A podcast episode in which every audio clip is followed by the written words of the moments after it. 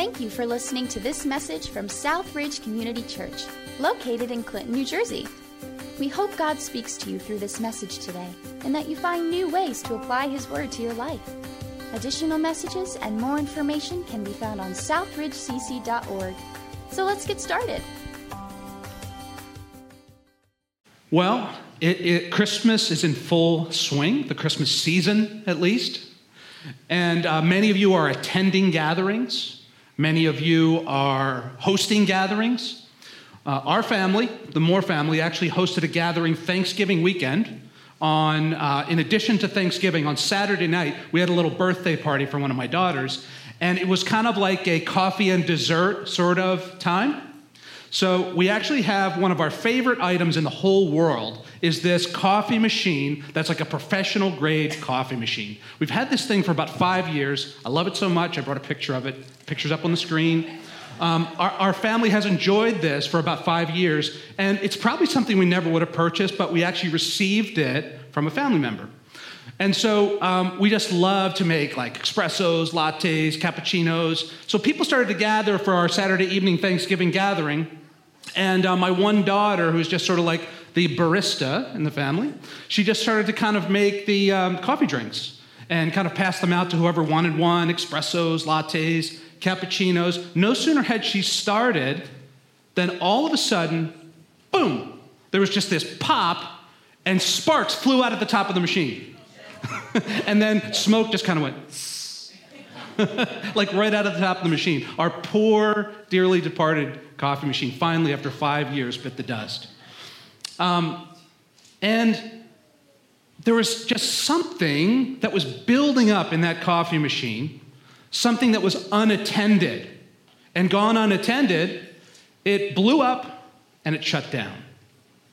And I had this thought. I had this thought when that happened. My first thought was bring out the French press.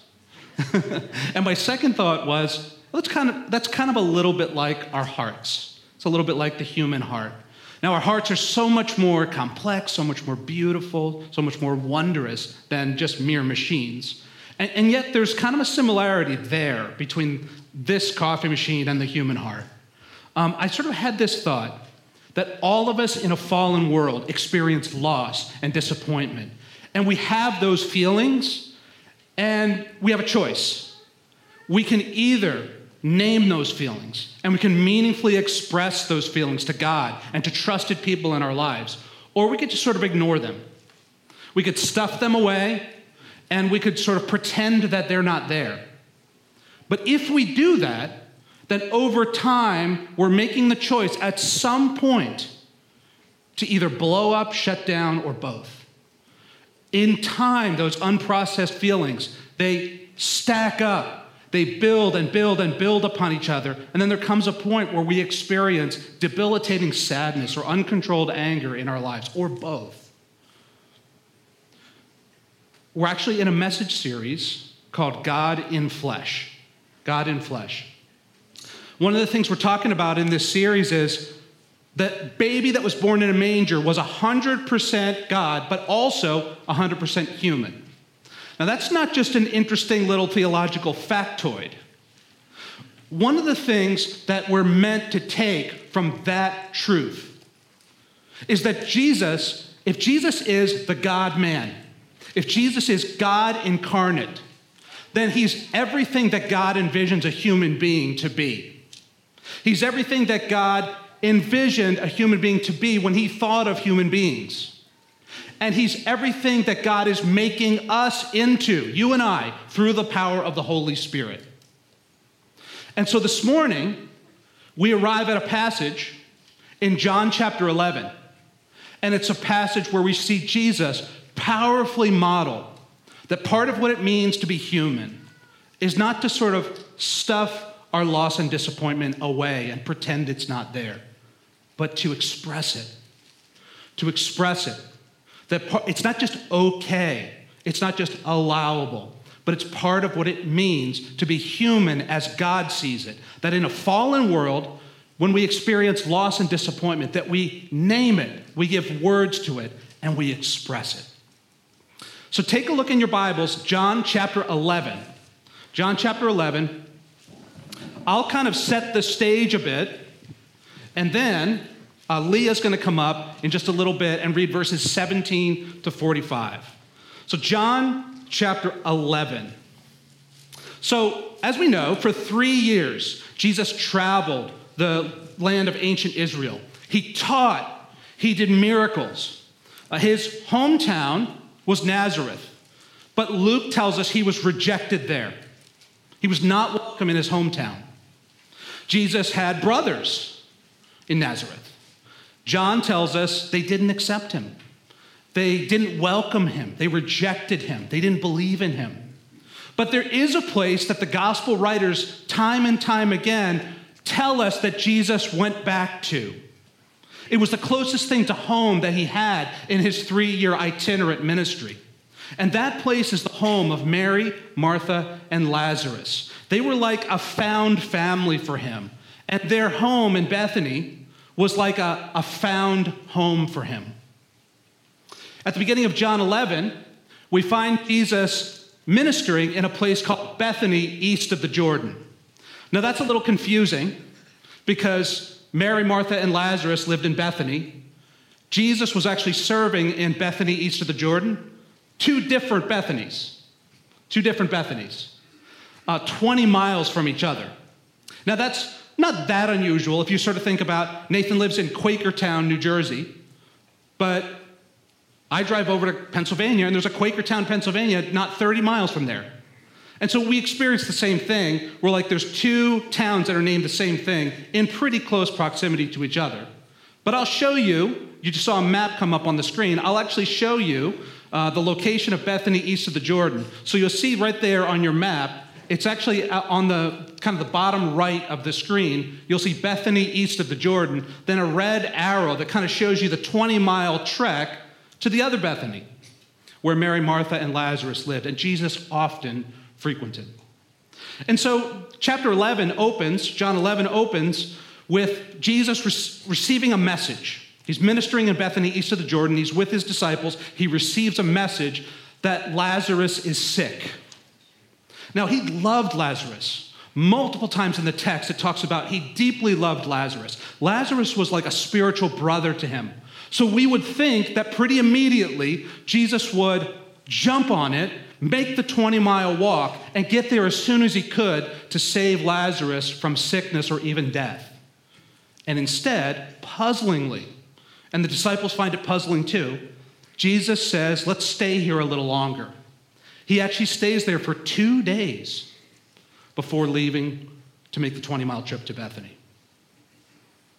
Finally, after two days and the 20 mile trek, they arrive at Bethany at the home of Mary, Martha, and Lazarus, and Lazarus has died. And he's been in the tomb for four days. And that's where we pick up the story, which Leah will read for us. And if you have your Bible open to John 11, it's verses 17 through 45. So let's listen to what happens next.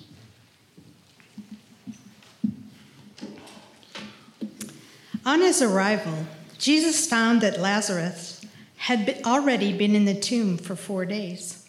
Now, Bethany was less than two miles from Jerusalem, and many Jews had come to Martha and Mary to comfort them in their loss of their brother. When Martha heard that Jesus was coming, she went out to meet him, but Mary stayed home. Lord, Martha said to Jesus, if you had been here, my brother would not have died. But I know even now God will give you whatever you ask. Jesus said to her, Your brother will rise again. Martha answered, I, I know he'll rise again in the resurrection at the last day. Jesus said to her, I am the resurrection and the life. The one who believes in me will live, even though they die, and whoever lives by believing in me will never die. Do you believe this? Yes, Lord, she replied. I believe that you are the Messiah, the Son of God, who is to come into this world. After she said this, she went back and called her sister Mary aside. The teacher's here, she said, and is asking for you. When Mary heard this, she got up quickly and went to him. Now, Jesus had not yet entered the village, but was still at the place where Martha had met him. And when the Jews who had been with Mary in the house, comforting her, noticed how quickly she got up and went, they followed her, supposing she was going to the tomb to mourn there. When Mary reached the place where Jesus was and saw him, she fell at his feet and said, Lord, if you had been here, my brother would not have died. When Jesus saw her weeping, and the Jews who had come along with her also weeping, he was deeply moved in spirit and troubled. Where have you laid him? he asked. Come and see, Lord, they replied. Jesus wept. Then the Jews said, See how he loved him? But some of them said, Could not he who opened the eyes of the blind man have kept this man from dying? Jesus, once more deeply moved, came to the tomb. It was a cave with a stone laid across the entrance. Take away the stone, he said. But the Lord, but Lord, said Martha, the sister of the dead man, by this time there's a bad odor, for he's been in there four days. Then Jesus said, Did I not tell you that if you believe, you'll see the glory of God? So they took away the stone. Then Jesus looked up and said, Father, I thank you that you've heard me. I knew that you always hear me, but I said this for the benefit of the people standing here, that they may believe that you sent me. When he had said this, Jesus called in a loud voice, Lazarus, come out. The dead man came out, his hands and his feet wrapped with strips of linen and a cloth around his face. Jesus said to him, Take off the grave clothes and let him go. Therefore, many of the Jews who had come to visit Mary had, and had seen what Jesus did believed in him. Now, notice that last verse, that's powerful. That the, the result of this powerful resurrection is in verse 45. Now, there's, there's a bunch of things that we could draw out of this passage. There's, I said to somebody before first service, I was like, there's too much to talk about. So many rich things in this passage. But we're going to talk about three. And the first of those three is that Jesus gave a tangible sign. In the resurrection of Lazarus, Jesus gave a tangible sign. And John notes that it was a sign in verse 45. Look at verse 45 again. Therefore, many of the Jews who had come to visit Mary and had seen what Jesus did believed in him. Believed in him. So, the point of the miracle was a demonstration of here's the king, he's the one who's bringing the kingdom. Believe in him. Have you ever kind of thought to yourself, why didn't Jesus heal everybody? I mean, if, since we know that God is passionate about restoring his broken world, when Jesus came, like, why didn't Jesus just kind of go like this? All right, like everyone here in Bethany, healed. Uh, Bethany was actually called the, the house of the poor. That's what the, the name Bethany means. Uh, many people in the ancient world probably came to Bethany because it was a, a place where poor people were cared for. It was a place for, where people were sick and often came to be cared for and often came to die. I mean, there were sick people everywhere, but particularly in Bethany. Like, why didn't Jesus just go, okay, everyone who's sick here in Bethany, healed? Now, there's a lot of there's a lot uh, we could talk about there. There's a lot of questions, a lot of answers to that questions that we could talk about that question. But one that the gospel writers highlight over and over and over, and you'll consistently see John point to it, is that the miracles were not an end in themselves. The miracles were signs. They were living, breathing glimpses that said, the true king of creation is here. See the miracle and see that the true king of creation is here. See that he's bringing restored relationship with God with him. So embrace him as Savior and Lord. And know that his kingdom brings restoration. Do you see it? Do you see it right in front of you? His kingdom restores or mends this broken world. And ultimately, it is his kingship that will bring restoration to all that has fallen in this world. So it was a sign. It was a sign, and John notes this. When the people of Israel saw Jesus do a miracle, they were meant to think of these epic passages in the Old Testament that spoke of the restoration of everything. Passages like Isaiah 35, which I'll read a little portion of for you here. Isaiah 35, verses 4 to 6. The Lord will come with vengeance and divine retribution. He will come to save you. Then will the eyes of the blind be opened, and the ears of the deaf unstopped. Then will the lame leap like a deer, and the mute tongue shout for joy. So the people seeing Jesus' miracles were, were meant to see these things and say, Oh, here it is, a picture. A picture of when God comes to intervene in his world and set things right, to make things how they should be. Or maybe they would, would have thought of a passage like Psalm 96. Here's a few verses from Psalm 96. Let the heavens rejoice, let the earth be glad, let the sea resound and all that is in it, let the fields be jubilant and everything in them. Let all the trees of the forest sing for joy. Let all creation rejoice before the Lord, for he comes. He comes to judge the earth. He will judge the world in righteousness and the peoples in his faithfulness. Can you imagine sort of seeing Jesus do a miracle and it just dawning on you, here he is, the king of creation, and just thinking, he's not like the oppressive kings and governments of the people that just have us under their thumb. He's not like these Roman rulers who are just out for money and power. He is a king that brings restoration.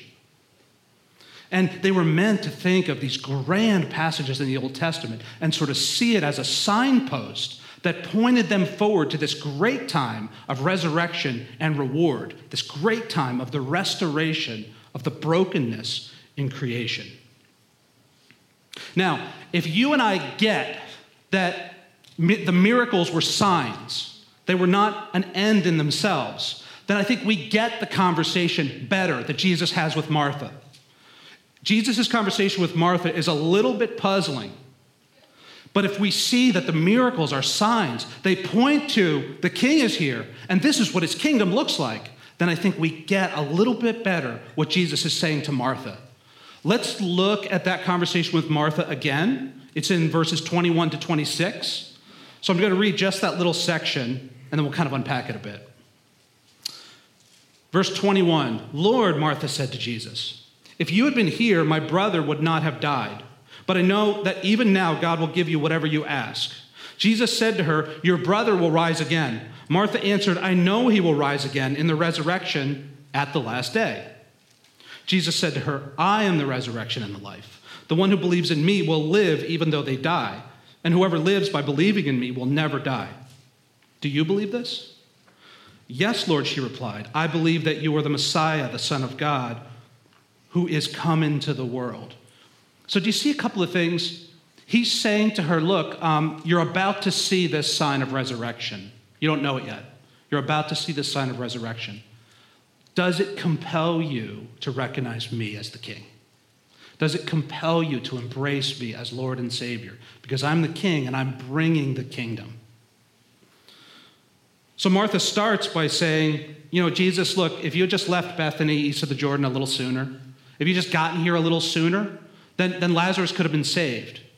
Then she sort of adds, But look, I know that if you ask the Father, He'll give you anything that you ask, and you could, you could still make a difference, even if it means ri- uh, that you raise Him from the dead. Jesus affirms this, and he expresses that it is his plan to raise Lazarus from the dead. He says, Your brother will rise again. Then Martha recalls all the Old Testament passages that she's heard read since she was knee high to a grasshopper in the synagogue, all these passages about a great resurrection and reward for God's people at the end of history when this age closes out. And she basically responds to Jesus I know he'll rise on the last day. Jesus doesn't deny that that's the correct interpretation of Scripture. He doesn't say, oh, oh no, Martha, there's not going to be a resurrection on the last day. Um, he doesn't deny that there will be a great resurrection at the end of history. There will be reward and resurrection for God's people. But this is not what he points Martha to in his response. He points her instead to a present reality. Jesus responds by saying, The one who believes in me will live even though they die, and whoever lives by believing in me will never die. He basically says this He says, Look, yes, there will be resurrection and reward for God's people in the future, but joining God's people and making that future your future, it means embracing Jesus in the here and now. It means trusting Jesus as your Lord and Savior. It means beginning restored relationship with God right now. And so eternal life is not flatly something that happens later. It's not flatly a, the great resurrection at the end of history. It actually begins today. It's lived out over a lifetime for each of us. And it culminates in resurrection and reward for all who belong to God. So Jesus' words to Martha are this beautiful present and future hope of resurrection through faith in him. But there's also a little bit of a knife.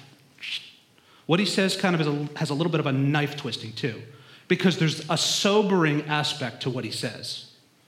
So, secondly, Jesus revealed a gap to traverse. Jesus gave a tangible sign, Jesus revealed a gap to traverse. So, what Jesus said drew Mary's focus from the resurrection of the dead at the end of history to the present, present restoration with, in relationship with God, present reconnection to God by trusting in Jesus. In doing that, Jesus expressed a gap that God's people probably didn't expect. And over and over, the disciples sort of expressed they didn't expect this gap. They thought, well, surely Jesus' ministry will end with the great restoration that we read about in the Old Testament. And Jesus reinforces by drawing Mary's attention to the present relationship with God that there will actually be an unexpected gap between Jesus' first coming and his second coming. I thought it might sort of be helpful to illustrate that uh, with these flip charts. Let's say if this flip chart here is Jesus' first coming.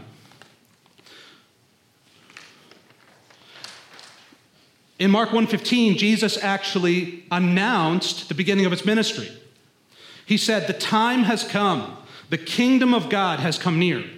Repent and believe the good news." I remember reading that when I was like maybe a young adult and being a little puzzled because at the time I pictured God's kingdom as something that was mostly or entirely a later on thing. It's like sort of an end of time thing. But what Jesus is saying here is in a new way, God has come near to reclaim his lost world, to mend his broken creation. The time that the prophets spoke of kicks off with the beginning of Jesus' ministry. The kingdom of God has come near because the king is here to kick off this new era of gathering people into relationship with God. And how does that happen? When people believe the call. He actually says, repent, turn to God, believe the good news. So it starts with everyone everywhere repenting and believing. So we might sum it up this way Jesus' first coming, if we were to call it something, we might call it the kingdom kickoff. We might call it the kingdom kickoff. God's kingdom was here, God's kingdom was not yet complete. The kickoff sort of ripples out through history, and then at some point down the road is completed in the future. The focus of this kickoff and the means by which people get reconciled to God is to repent, so turn in faith to Jesus and believe. Now, we're going to travel all the way down here to the end of the age. Down here, we have Jesus' second coming. Jesus' second coming. There's a lot of verses that we could look at. Um, one that kind of pretty neatly kind of sums up God's plan for history is Peter, in just a few short verses, gives a little description of sort of the relationship between Jesus' first coming and second coming. You might recall the story in the book of Acts. It's in Acts chapter 3. And, uh, oh, Acts chapter 3. Um, it's in Acts chapter 3.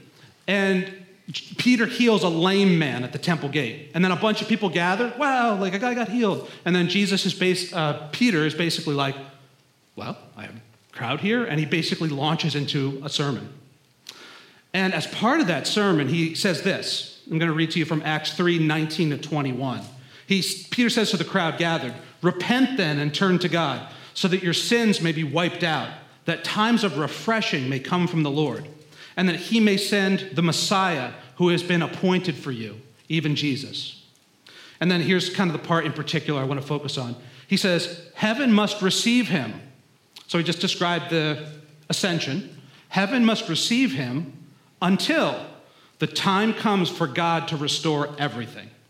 Okay, so heaven must receive him until he returns to restore everything, as he promised long ago through the holy prophets. All right, so we might describe the um, end of history as God restores everything. That's kind of how Peter describes it. God restores everything.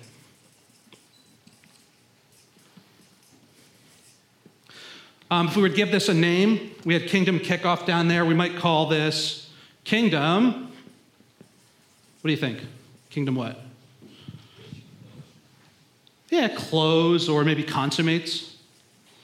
That, that was pretty good. Somebody said kingdom close.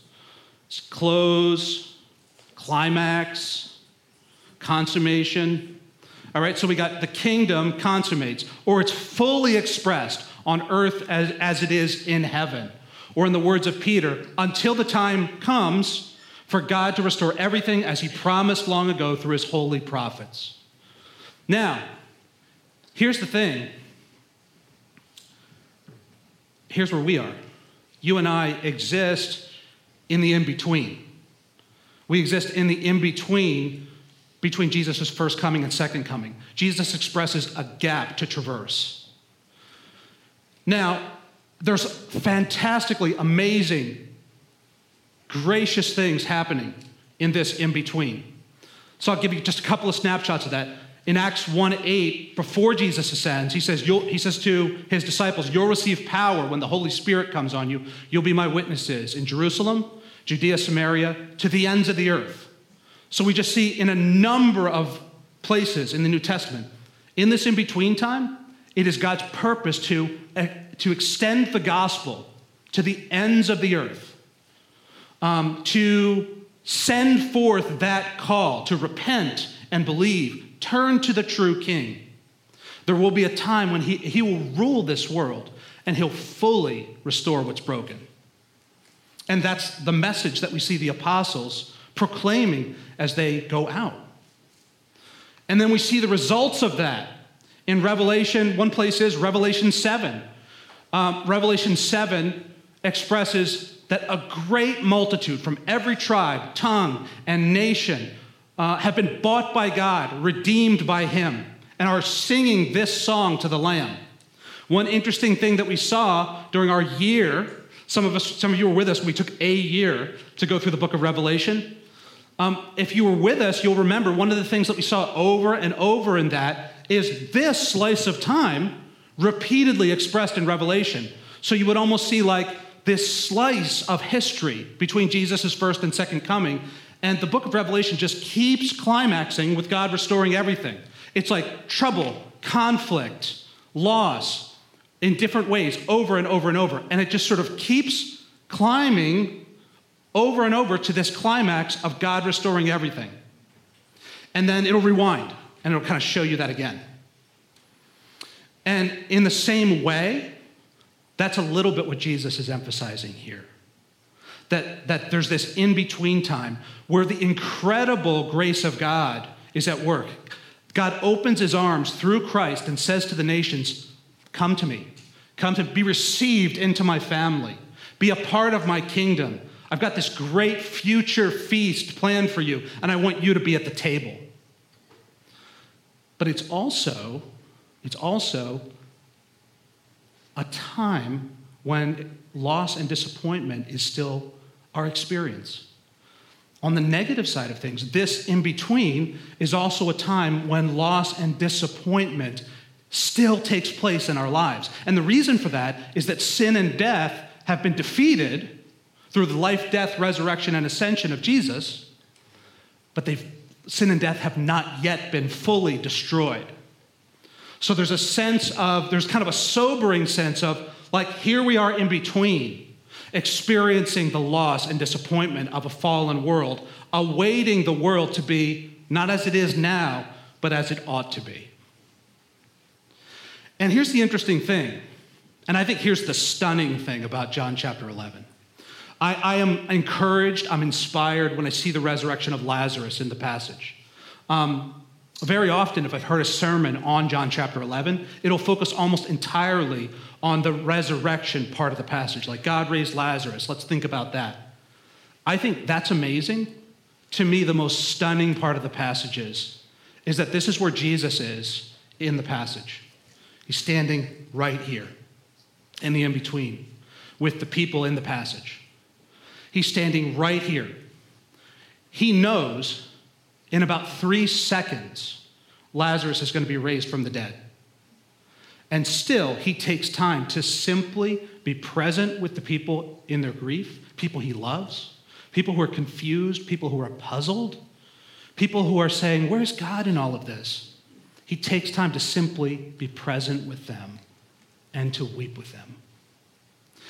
There's a bunch of times in the passage where we see people kind of expressing this idea of, like, couldn't God have done better than this? Is this really the way that things are supposed to be? Um, take a look at verse 21. One of the verses we already read was Martha said to Jesus, If you had been here, my brother would not have died. That sentiment is repeated over and over in the passage. Verse 32 When Mary reached the place where Jesus was and saw him, she fell at his feet and said, Lord, if you had been here, my brother would not have died.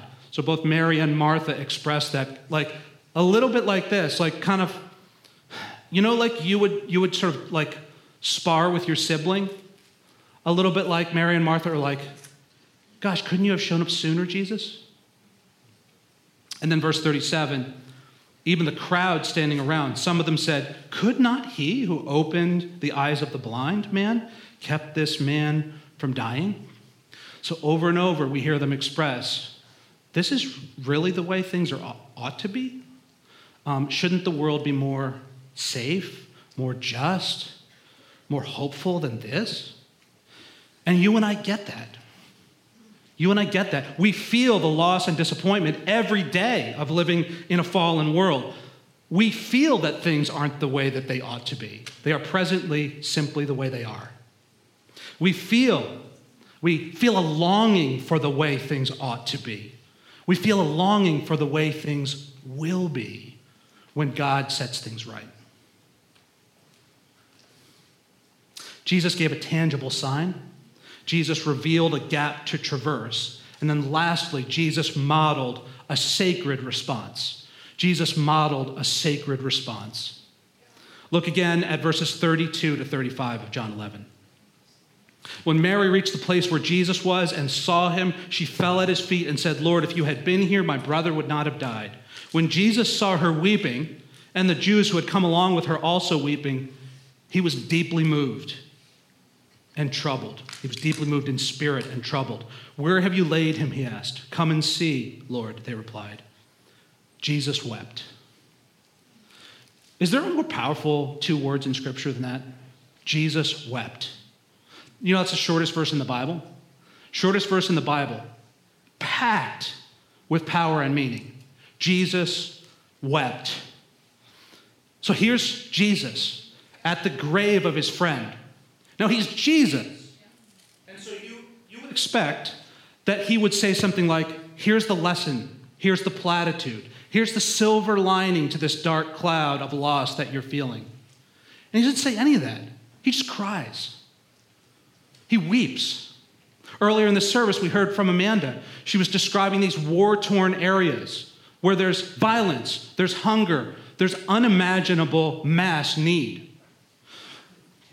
How does God feel about that? How does God feel when He created this world peaceful and it's so ravaged with violence?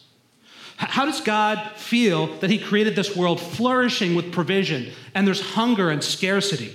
How does God feel that He created a world that's safe and hopeful and now it's ruined by trauma? John 11 35. He weeps. That's how he feels. He weeps. And we get that.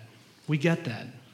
You and I get that because we weep because the world is broken.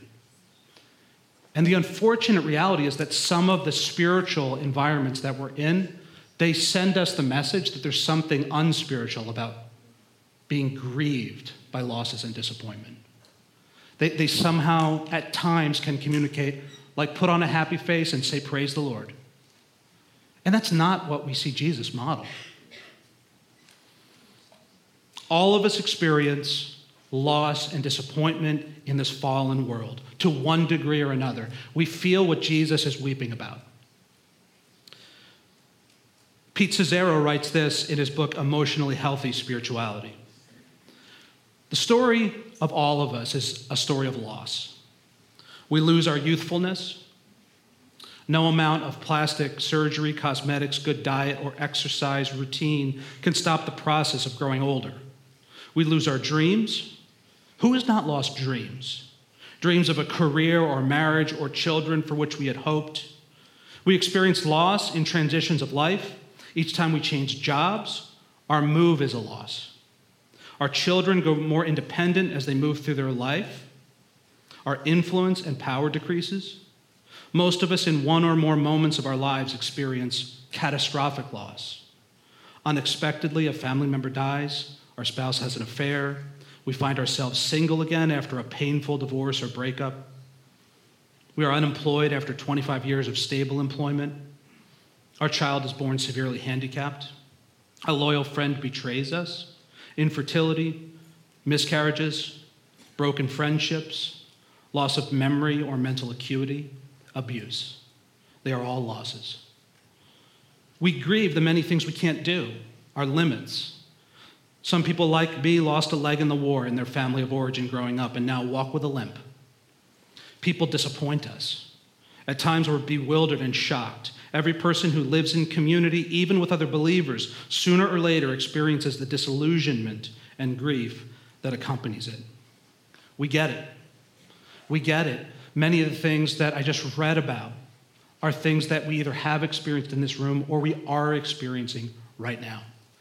Like we understand at a deep heart level why Jesus is weeping.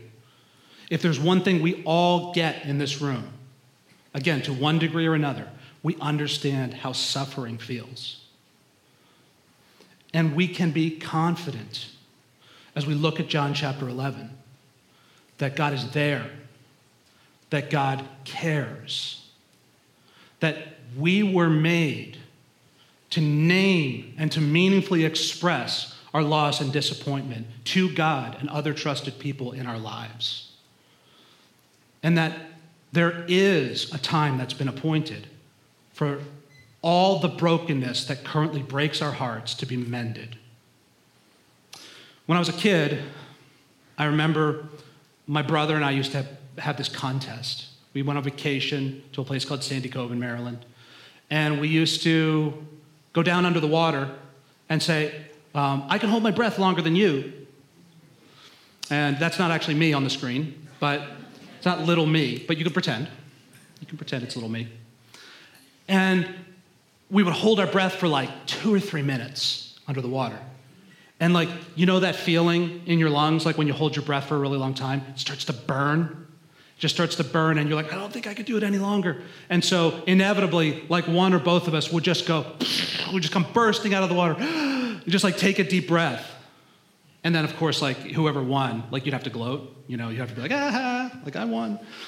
Um, I have a question for you. Are you holding your breath? Are you holding your breath this holiday season? Um, one of the things that happens in your lungs when you hold your breath is that the CO2 actually begins to poison your body. And so, in a similar way, as we experience dis- disappointment and loss in this broken world, are we sort of stuffing it away? Are we kind of like pushing it down? Are we kind of setting it over there and ignoring it? And, and if we do, it, it's building up and it's stacking up within us. And it's, it's poisoning our hearts and our spirits. And what Jesus modeled for us is it's time to let that out. It's time to let that out in the safety of relationship. It's time to name those losses and disappointments. And it's time to say, God, here, here, is my expression to you. God, I'm voicing these losses and disappointments to you. And it's time to pick a trusted person, or maybe a couple of trusted people in your life, and say, I've experienced this loss and disappointment. Here's what that was like. Here's what's going on inside. Now, we want to give you a super practical way to do that. So, on the Welcome Center in the back, there's a little reflection activity.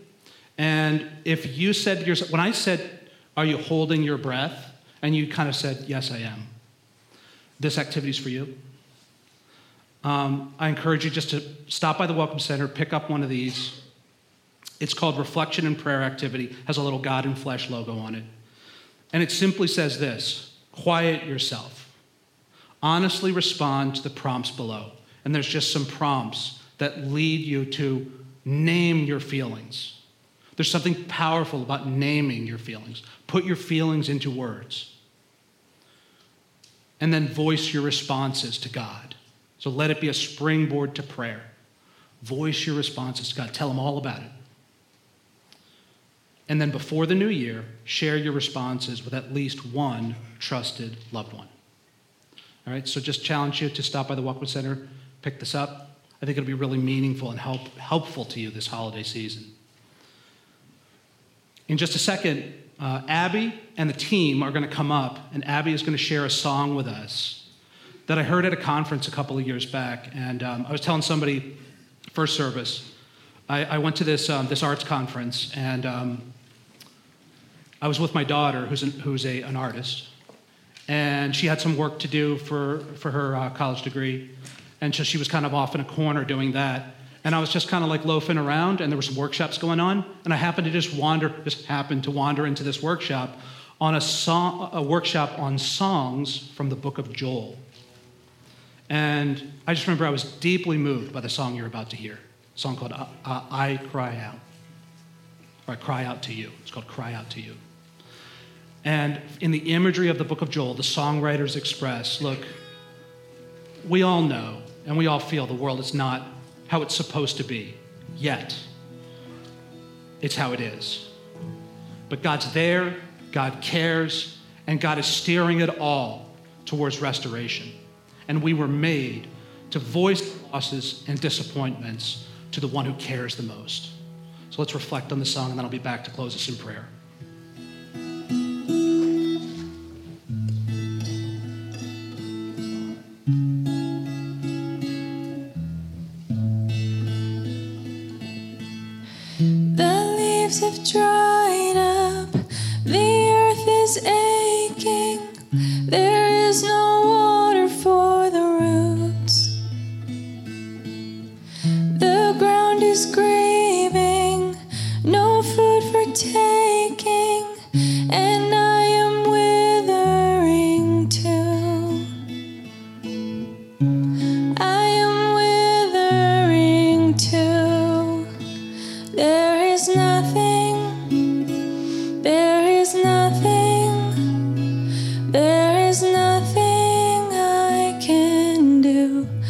But cry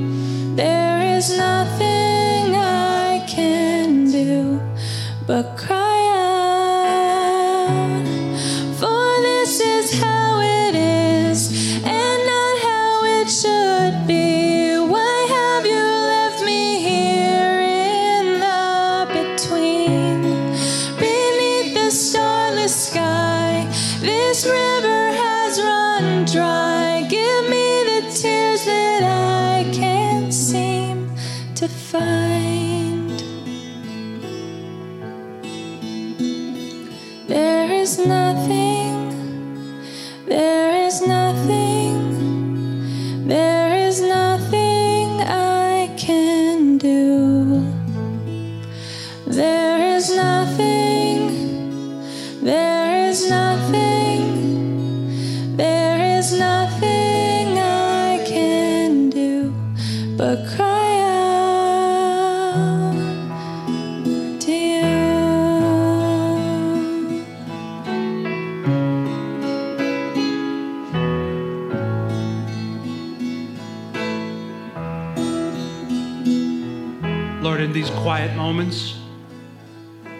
we just simply ask you to open our eyes to the feelings of loss and disappointments that maybe we've ignored or hidden away.